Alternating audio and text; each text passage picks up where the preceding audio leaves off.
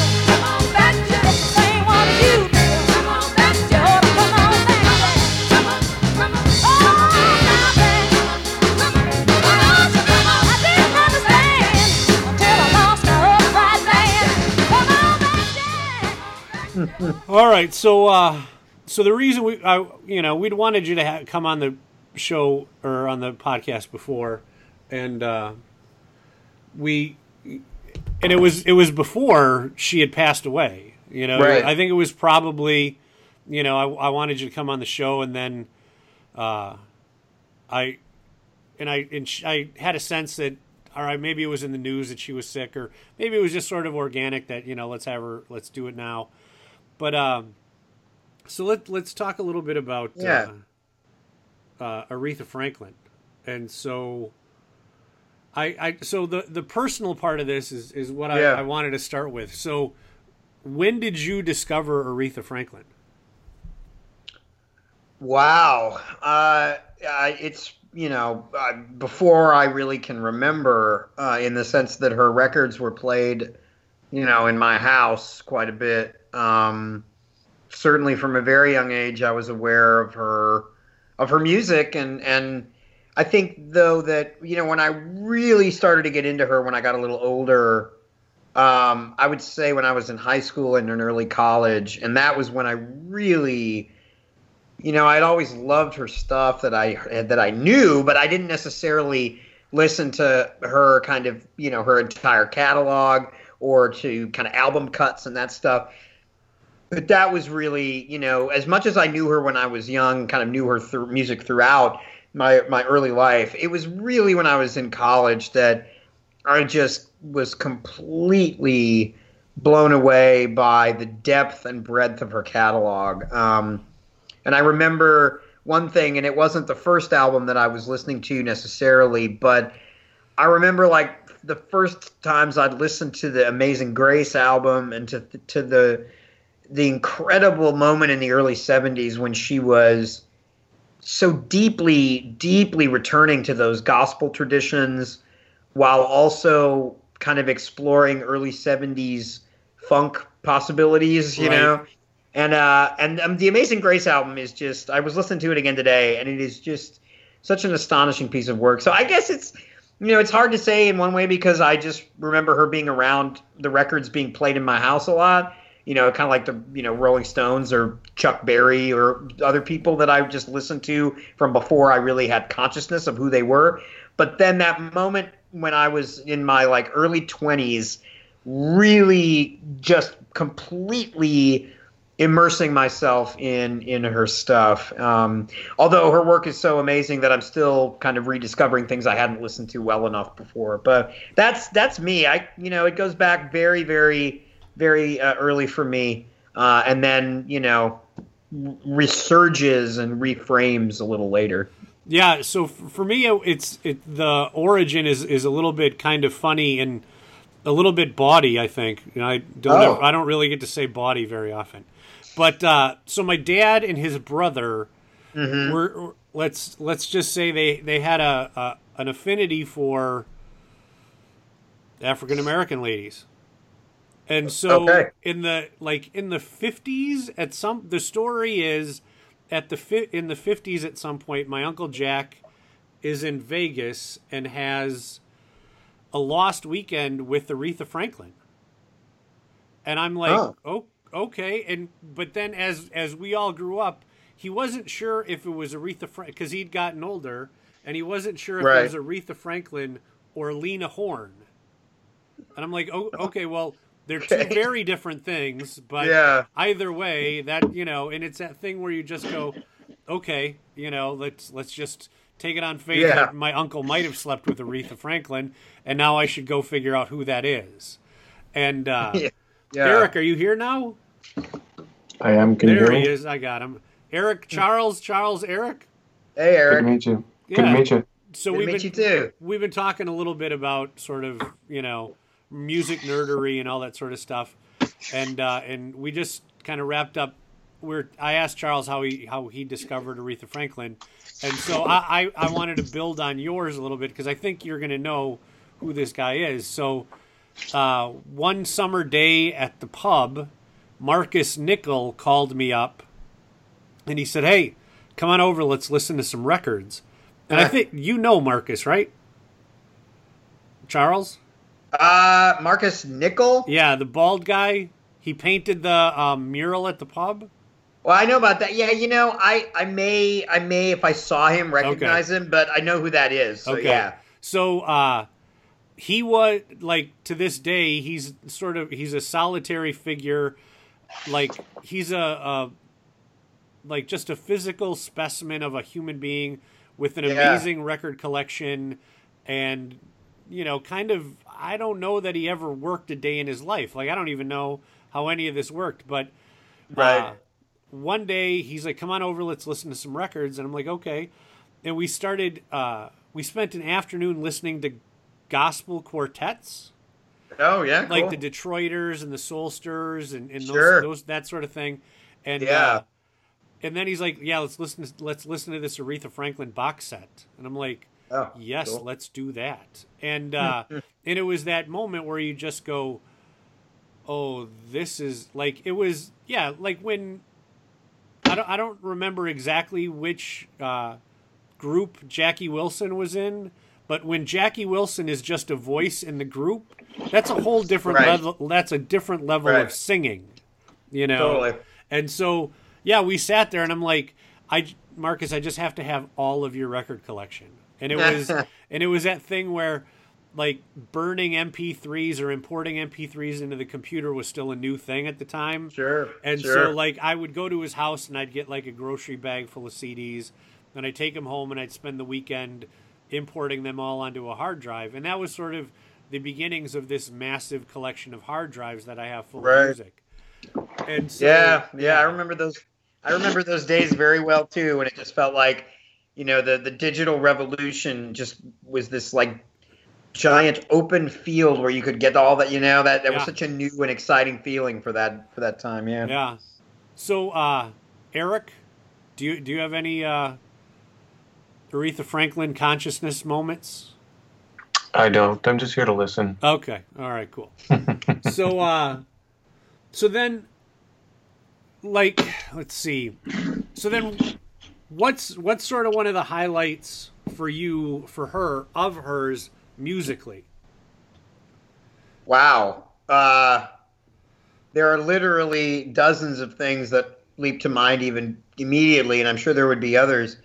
Um, I think, well, for one thing, I think you know the she's one of those artists who has a you know recording is one way of measuring a, a musician's greatness and there are other ways of doing that live performance like we were talking about before and other things. But i one of the things i think is just so remarkable about aretha franklin is that from a period of about 1967 until i would say 1975 or 6 every album she put out was in its own way a masterpiece. Um, and what she's doing in that period is really rewriting the language of American popular music around her talent, her singular, incredible, which we've still not ever we're never we're never going to be able to fully reckon with what a genius she was. What a great singer, of course, but also what a great piano player, a great songwriter, and, and, and a great record maker who was very much involved in that. Um, and each of those works is really powerful. I guess the two things that I'd pull out again, it's really difficult, and I'm sure I'll think of seven others, you know, when we're done. But um, but one of them is the actually we talking before about the Amazing Grace album. Um, her version of Amazing Grace, which is about ten minutes long, if I'm remembering correctly. It's an extended version in which she really like slows it down, doesn't like deconstruct the melody, but but adds this le- this level of of gospel riffing in which she's doing all of these kind of runs and all this kind of call and response stuff which she's pulling straight out of those gospel traditions but she's reframing this song in the way she was so good at with everything. You know she totally transformed these songs that she would sing to the point where like Otis Redding after she sings respect and records respect is like, well, that's not my song anymore. Right. Dusty Spring Dusty Springfield hears her version of Son of a Preacher Man. Dusty Springfield's like, well, that's not my song anymore. You know, just on and on that way. And so I love what she does with that because she's really, as she often did, taking this kind of standard piece of repertoire, which she did in jazz, which she did in uh, R&B, which she did. She did some great country songs. I mean, she was so good at that, and just putting it around this singular talent while at the same time calling out to a community not only of listeners but also of other musicians. And the other thing i'll mention because I, I love to mention every time and i got to credit my mentor at uw madison craig werner who wrote has written a couple incredible books about american music and um, a couple in particular that talk about aretha franklin um, but one time I was talking with him, and he had actually not heard this before either. But he said, "You know, have you ever heard the unedited version of Chain of Fools?" Which, of course, you know, Chain of Fools. It's like one of her best hits. It's one of her biggest hits. But there's a version of it on the reissue of Lady Soul, the album that she released 50 years, one of her three classic albums she released in 1968, 50 years ago this year. Um, there's a version of it on there that opens with that same classic Joe South guitar riff, that bluesy, swampy thing. But then rather than going right into the melody, she goes into this gospel bluesy moan and she presents this prologue to the song that after you know the the version that came out it just com- again like it completely recontextualizes her own material so those are two that immediately come to mind but i mean there are just there are dozens and dozens dating back from her earliest recordings when she was doing jazz uh, and pop on on Columbia Records, right up through the famous Nessun Dorma performance at the Grammys where she subbed Right. in for Luciano Yes. Pavarotti. You know, there's just there's just uh, to the to the thing she did a few years ago when she sang in front of Barack Obama and Michelle Obama and she did Natural Woman and blew it away. You know, like it. There's no there's no period in which Aretha Franklin did not leave us with these incredible transformative performances. And she probably, and I know she did this because I saw her live. I know you saw her Yeah. live. I mean, she also did this when she was performing, and we'll never hear it. It was only done once in those spaces. So that's a that's a rambling answer, uh, but that's those would be the moments I'd pick out with the heavy caveat that there are so many. Right. So, you know, since she passed, a, a lot of people have, you know, asked, you know, kind of how how and where she was most impactful to me. And so and it's funny because there's something that I just rewatched that when she sang Carole King's song. And Yeah. and I and watching Carole King's reaction Oh, I know, right? to to to Aretha Franklin. I mean, because it Carole King Yep. is is about as heavy a heavyweight as you can get. You know, she's Absolutely. she sang with and wrote with and played with and and been with everything that you that all the icons. She's as iconic as anybody. Yeah. And she literally, it, it just from the YouTube clip, she lost her shit Yeah. you know, watching her, you know, Aretha sat down and played piano, and she's like, Carole King is literally slapping people around here. She slaps Jimmy Page on the arm and like yells Yeah, at him, yeah. and it was, it was just that sort of thing where you go, yeah, that's the power. That's you know, that's she's Aretha Franklin's not. She's she doesn't even need the second name. It's everybody just there's never going to be another one. And if and if somebody came out and you know, a, a pop girl came out and was like, "My first name's Aretha." Some manager's going to be like, "No, it's not. You Yeah. can't. No, that's taken. That's done." and like and nobody you know and and as many great I mean, I mean nobody it's you know nobody could nobody's ever going to be able to pull off calling themselves the queen of soul No, right nobody's no. ever going to that's right and you know it, it's we're recording this on what, what would have been michael jackson's 60th birthday and he was the king of pop and it's the same thing or the king of rock and roll you know it there are these very very few who get to hold that crown you're absolutely right Yeah, and it's so for me the in the in the 90s at some point I was at I was at the pub and it you know how music news used to trickle around then because you know it was we had landlines. So for Right. all of all of you millennials I had a landline. Um and uh so it, it sort of trickled down to me that she was she was leaving the road. She was done. She was going to retire yeah and she was going back to church, which Right. historically she's done several times. that's right Yeah. But I was like, well, I need to know what that is. I have I where what I've never seen her, and I I want to see her, and I and I got in the car and I and I drove. You know, like I I did as much research as I could. You know, I figured out where she lived.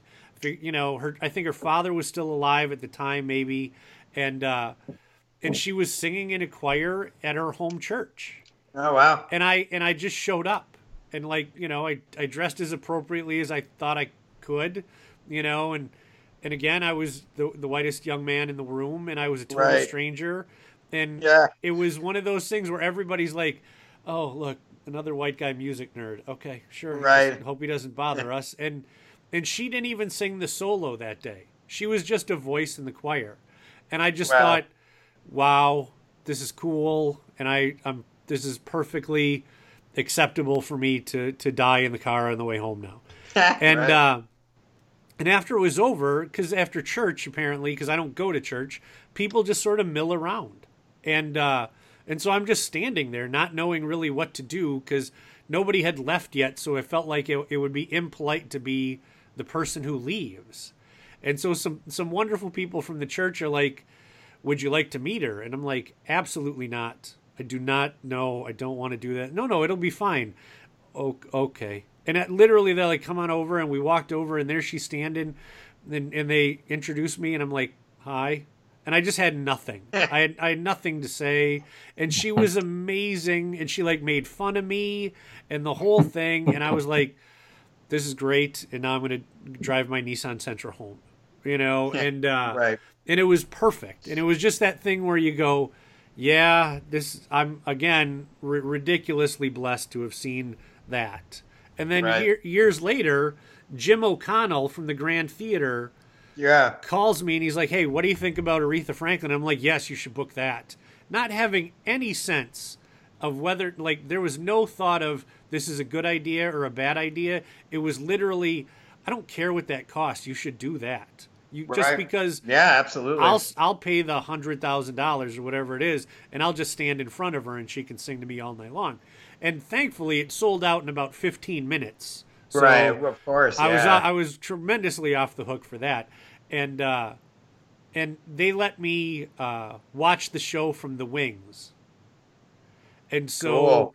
she was about twenty feet away from me, and uh, and it was you know like i've i've seen every every concert i've ever wanted to see and it was so ridiculously powerful i just felt like i was going to be blown off the face of the earth yeah and uh and at one point like the thing that surprised me was how much time she spent playing the piano right and Right. and it just she was an amazing piano player, and Yep. uh, and her and her voice was unwavering. And I I always come back to uh, Bonnie Raitt has has said two of my favorite all time uh, quotes about music, and one of them was about Aretha Franklin, and she said that uh, when you get to heaven and you hear the voice of God, it's Aretha Franklin. and I'm like, Right. okay. And then the other thing that she Yeah. said, because this will be fun for you, because you're down there and you've been in this. Um, she said, when you get to heaven, the house band is Magic Slim and the Teardrops. Yeah, there you go. And I'm like, yeah, probably. But uh, Mhm. so so moving on a little bit. Um, Yeah. So sort of taking a little bit broader view of, of her.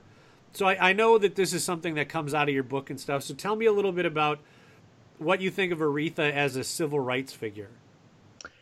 she is uh, centrally important. I mean, you know, she was not necessarily uh, involved heavily in civil rights campaigns, although she was at times uh, doing rallies and fundraising. She raised a lot of money over the years. There's a famous story that had sort of been recirculating after her death that is really incredible about um, that she was she offered to pay Angela Davis's bond uh, when Angela Davis was uh, was put in jail on you know charges of conspiracy and all these other things, and that was very much taken up as a cause by the civil rights and Black Power movement. Um, but you know she'd grown up with with with her father as a very prominent figure, not necessarily in what we think of as the civil rights movement, uh, but as a prominent black political figure who was hanging around and working with people like Martin Luther King and other folks. Uh, so Franklin was, and Franklin was very close to Martin Luther King and and um, considered herself part of that gospel tradition, both not just music but also gospel politics. Um, so she was very important in those respects, especially that that thing that you know the po- popular celebrities. One of the best things they can do for a political struggle is show up and play and give the money or give the you know the the attention to to whatever they're working with, and she did that a lot. But beyond that, even just the, her sort of her music, her presence, uh, her appearance, which became, particularly at the end of the 60s and the early 70s, very much connected to changes in black fashion and hairstyle. Um, and just the, the sort of the voice that she gave as this assertive, uh, assertive symbol of African American pride and beauty and genius, who was talking in her music most mostly indirectly, uh, but sometimes very directly. And even when it wasn't quite so direct, it was still clear to those who were listening. Uh, talking about things like respect, right? Like uh, about things uh, like uh, Young, Gifted, and Black. She did a great cover of the Nina Yeah. Simone song, uh, Young, Gifted, and Black. And just the, the her rise as the Queen of Soul, her symbolizing of this moment in American culture when assertive, celebratory blackness, capital B blackness, was at the core of the culture. She was hugely influential on inspiring people in here in the United States, but also on the African continent and around the black diaspora. And then you add in that that to that the the fact that she became such a powerful voice uh, for for the women's movement um, and for uh, women in various strains of the feminist struggle, particularly black feminists um, who were responding to her uh, as both someone who understood both the experience of being black in the United States, but also being a woman and being a black woman within that intersection. Uh, just the way in which she symbolized that is hugely, hugely crucial. I think the outpouring that you see since her death, and and in the days right before it, um, I hope that she was able to kind of understand because you know she hung around for a few days after that announcement had first come out.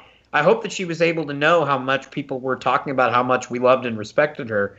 Uh, but I think that a lot of that had to do with the fact that as much as her music is just some of the greatest sound that has ever been recorded, um, she clearly represented this genius and resilience and strength and love and community and the call for respect and pride and fairness and justice in ways that were not just even about the incredible music, but about really how she was as a pub- persona and a public person. You know, the, her biggest moment of fame in the late '60s and early '70s, when she's sweeping the Grammys for the R&B categories, and she's selling all these records, and she's on the cover of Time magazine, and she's doing. She is at the center of culture. She's taken time to go raise money for uh, Jesse Jackson's organizations. She's taking time to march uh, in various different events. She's doing the thing with Angela Davis. That matters a lot. And she did that, I think, because she understood, having come from a, a, a, an upbringing in which Art Tatum and Mahalia Jackson Right. and Clara Ward and Yeah. Sam Cooke and Martin Luther King and her father and all of these folks are in these conversations talking about culture and justice and and and blackness, right? Um, so she's hugely influential. I think you know the the, the what she what she created um, helped set the table for you know to use a contemporary example for what Beyonce does. I think Beyonce, among many things that I love about Beyonce, one of them is that she clearly understands the Aretha model, right? She understands the way uh, that one can use um, this very you know this this prominence and this very singular talent to try to make a larger statement. So hugely important, uh, hugely influential, um, and in ways that we might again we might not still ever fully reckon with. So I, I you brought up a you brought up Mahalia Jackson and you brought up Nina Simone, and so Sure. one of the things that because I I'm familiar with how how BB King became the king, Right. and uh, and I'm and I'm a little bit familiar with how Elvis, you know, was became you know the his, his version of the king.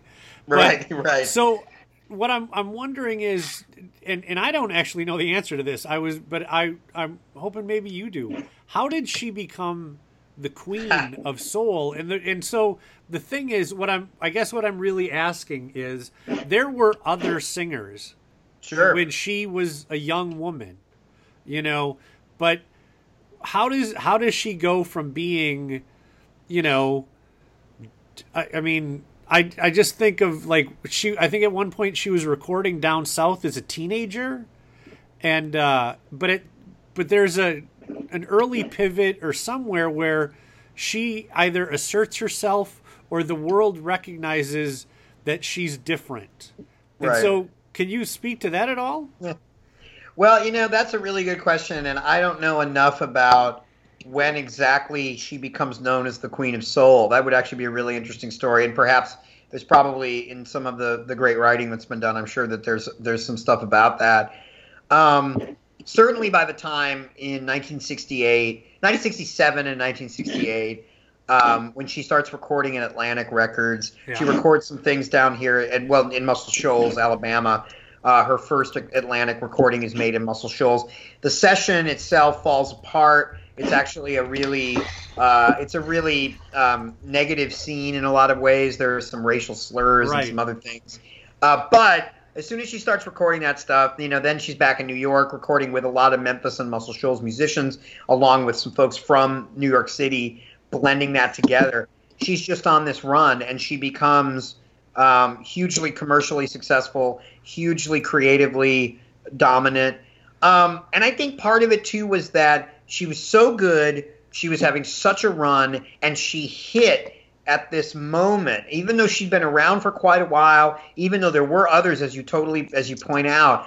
There's something about Aretha Franklin in the late 1960s and early 1970s that captures this this zeitgeist um, and the way in which she, because she's so good, and because the people working with her are so good, um, that she is able to kind of emerge as that voice.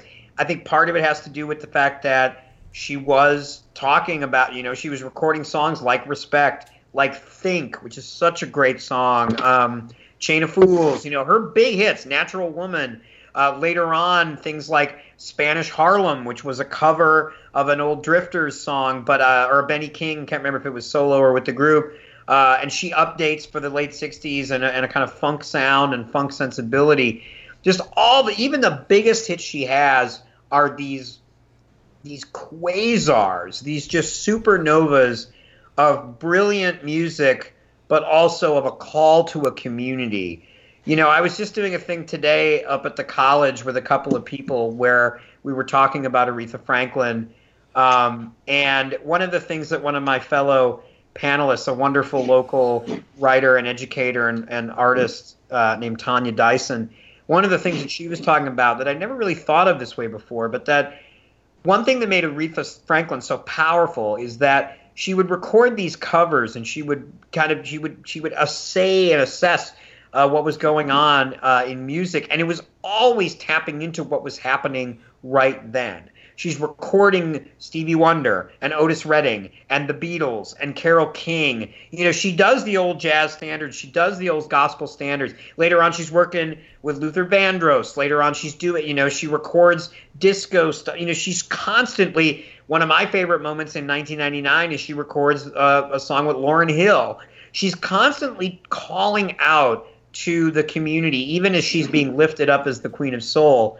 Uh, and she's doing it in a way that makes her sound so so relevant now uh, beyond just how amazing those records are. They're so they're so deep and rich. Yeah. So you you brought up the record with Lauryn Hill. So let's talk a little bit about the because I have a hard time coming to grips with you know sort of how pop music has taken her on because I, I just Uh-huh. don't know. So maybe you can see this a little bit clearer and less cynically than I do. So talk a little bit about what you think her influence is. It her influence is on young performers now.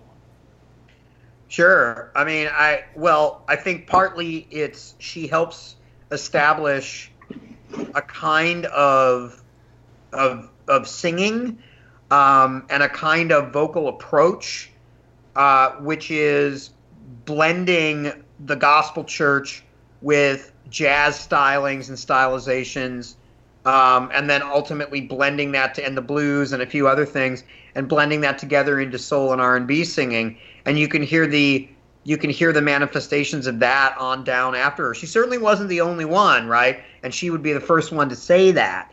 Um, I mean, you know, she loved, loved, loved Sam Cooke, and she loved, loved, loved Ray Charles, right? She loved a lot of these great singers, but uh, but you can hear that in everybody from, you know, thinking about just after her, to, you know, people like Whitney Houston and then Mariah Carey, and then going down today to people, you know, to Mary J. Blige and others. And I think you can hear it not quite as much maybe as you used to because that kind of gospel based singing isn't necessarily what's as popular today. But the idea of these this kind of vocal vocal intensity and vocal virtuosity in the service of these songs and in the service of this sound. I think you hear that on almost anybody. You can hear her influence on on some country singers and rock singers and that kind of thing, and certainly gospel uh, as well, which is a world we don't always talk about, but it continues to be hugely important, obviously, and hugely profitable as well.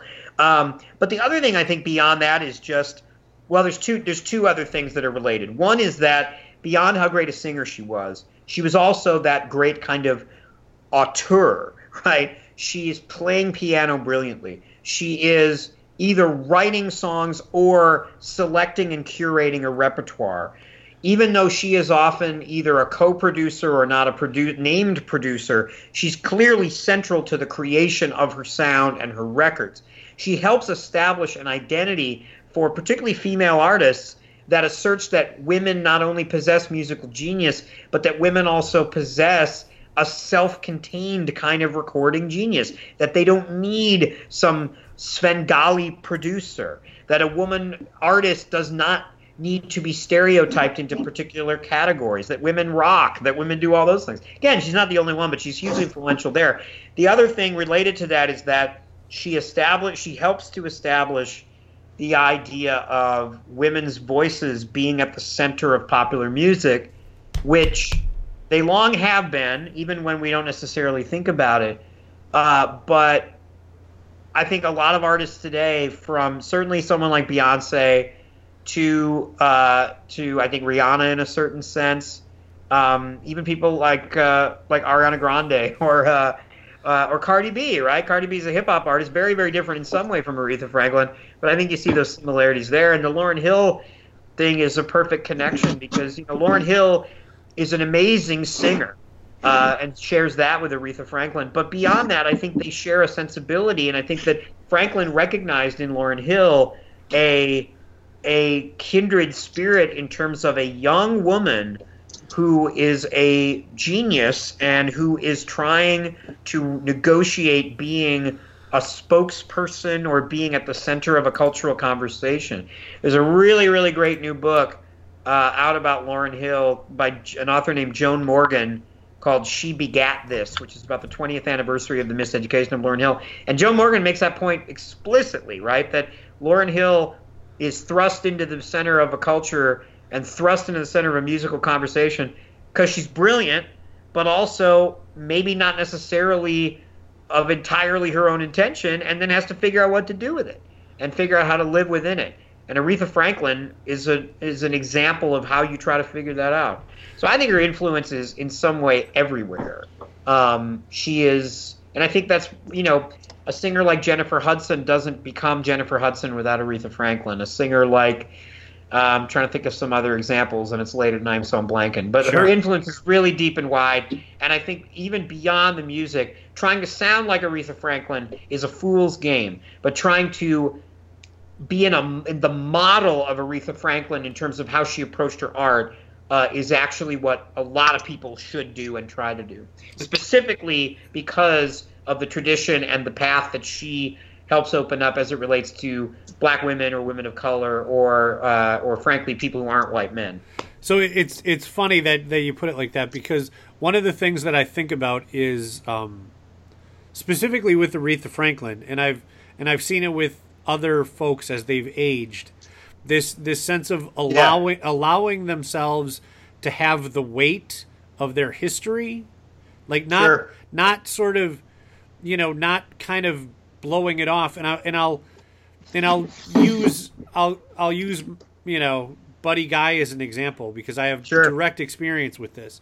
So if people 10 years ago were were tired of seeing Buddy Guy in concert. He was Right. And it was just because you know he he was off the pills and, and he was talking so fucking much and he was really trying to because I know this he was really trying to um, make space for people just to he was just trying Yeah, to yeah. lighten the th- lighten it you know give it give it some space and give it some lightness Sure. because he you know he wanted to he wanted to be at the time you know the the older version of the heavy motherfucker that played with Junior, you know, and so as he's grown up into since BB has passed, Buddy no longer shies away from the weight of essentially being the king, being the boss at this point, because he would never let me call him the king, but you know the boss, and so Sure. he uh, he he doesn't when he's in concert now. He doesn't spend as much time talking about Stevie Ray Vaughan or Jimi Hendrix or any of those things. He still does. He still has those musical moments, but now he talks about the serious stuff in the in the tradition and his personal history and the the transformation of coming from the South to Chicago and what that all meant. And it's and I always think that it's it's fascinating and troubling when you know or like actors when Morgan Freeman goes from being a young actor to being Morgan Freeman you know? And uh, just the the gravity of that. And I always think that Aretha Franklin accepted the gravity of who she was.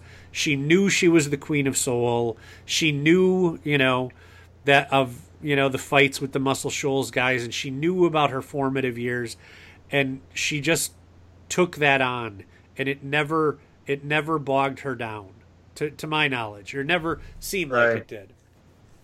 I think that's you know I think that's that's true. Um, beyond the sen- you know beyond the way that our our our histories weigh all of us down, right, or are are part of our experience. I think that you're right though that she she embraced she embraced it, the the way in which her her work and herself had become such a central and, and crucial thing. Um, you know, she became an elder, right? You know, she became a in the truest sense that she was thinking about her music and thinking about her career uh, in ways that were clearly designed in some way to speak a narrative about who she was and what her music was about.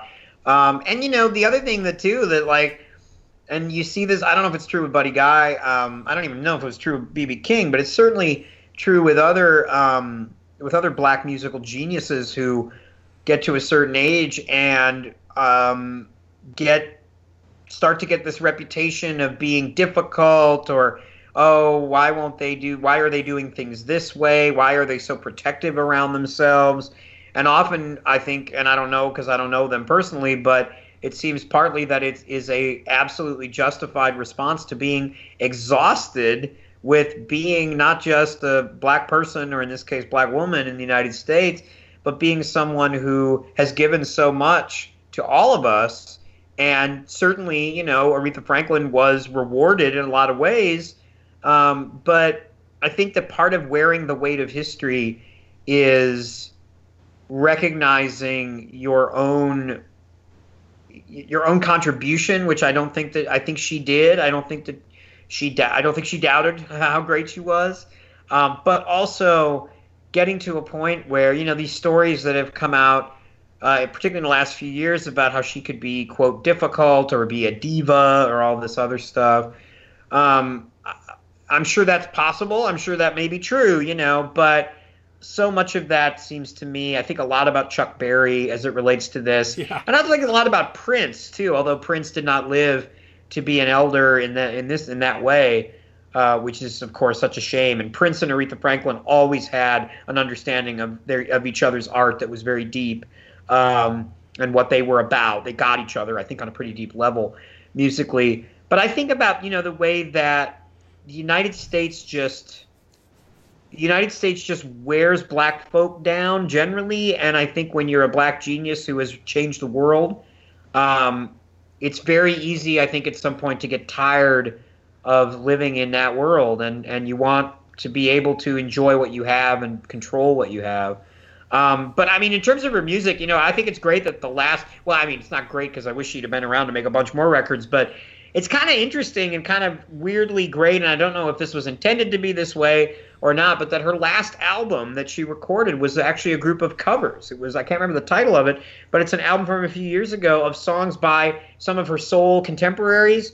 Uh, and then artists who came afterwards. She cuts uh, like "I Will Survive" on there, and a couple of you know great kind of disco songs. She does uh, some more recent material. I just I love that that she was even at the end as she had earned her legend status, she was still trying to call into that musical conversation. Um, you know, and like I said, I, I'm I'm glad that I'm glad that she ended her life with some money.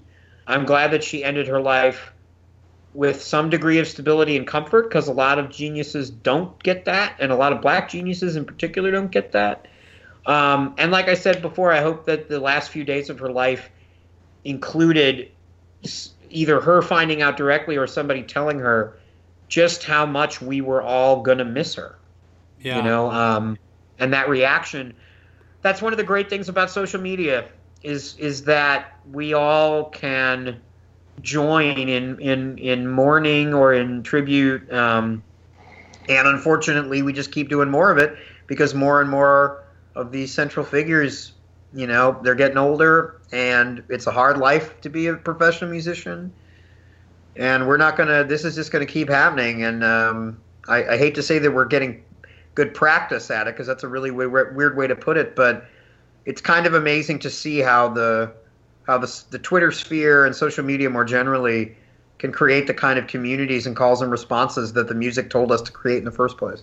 Right, exactly. I, yes, that's one of the things that you that you know you sort of think about with, you know, there was the, um, the the movie about James Brown and the Right. the night that, uh, the night of the assassination and sort of the steps he took and sort of right you know you just sort of go okay, yeah, I do. I do hope.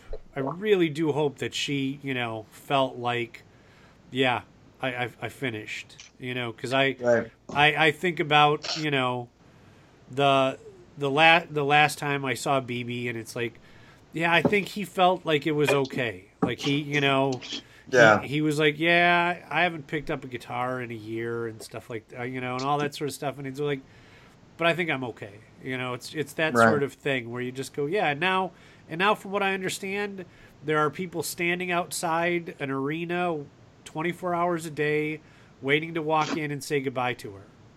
You know, and I Right. And I'm and I'm grateful, and I and I not not to make it political, but I, I'm going to.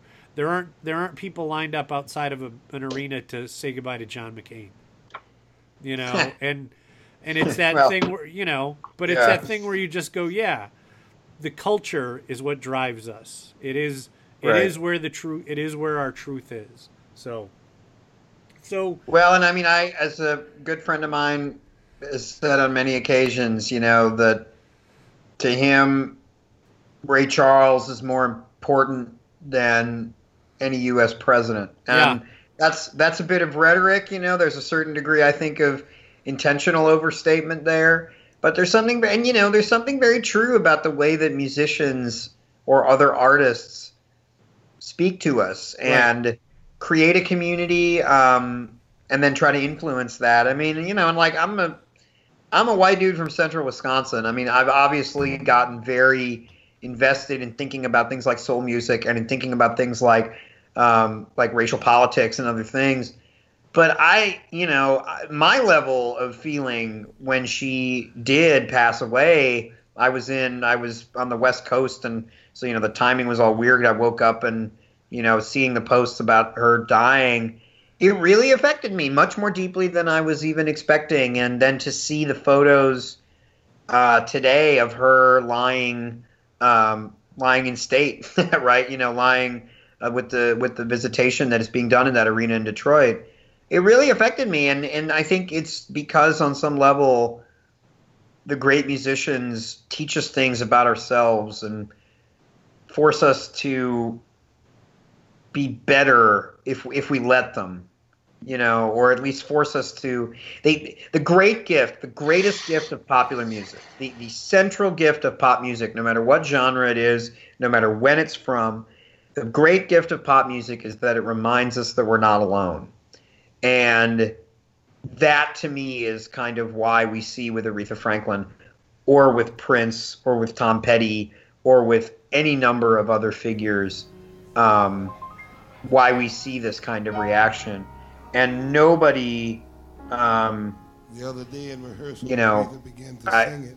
i think when you add in the political and cultural resonance of somebody like She got to aretha franklin part that says, "Through uh, it just it's just amplified uh, and it's it's like it's like looked over at her and saw losing it- rolling out of her it's it's it's it's like it's like losing a, a way of thinking you know? It's like it's like watching did we think it's like watching a philosophical and cultural tradition die. great things for and it won't die right? The music lives forever and it will continue to live.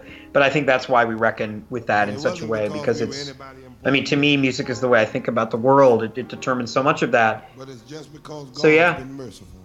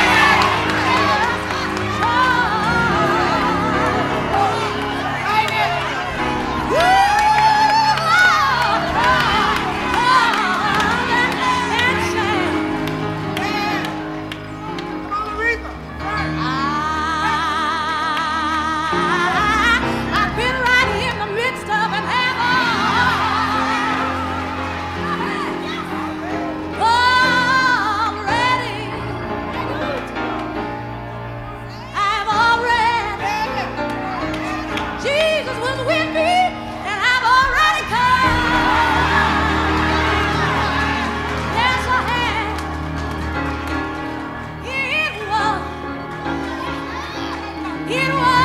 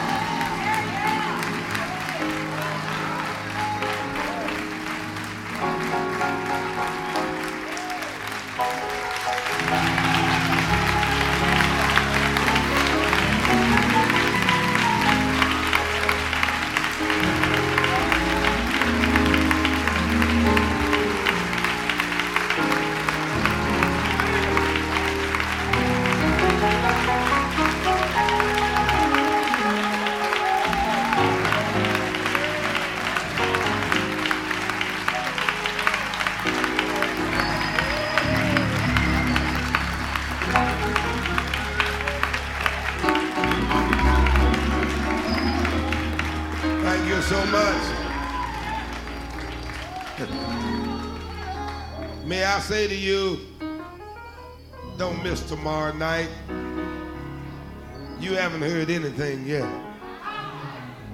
The second half is even better. Tomorrow night you'll hear Never Grow Old. Oh, I won't even tell you about it. Be here tomorrow night. Can she sing? Let's hear it.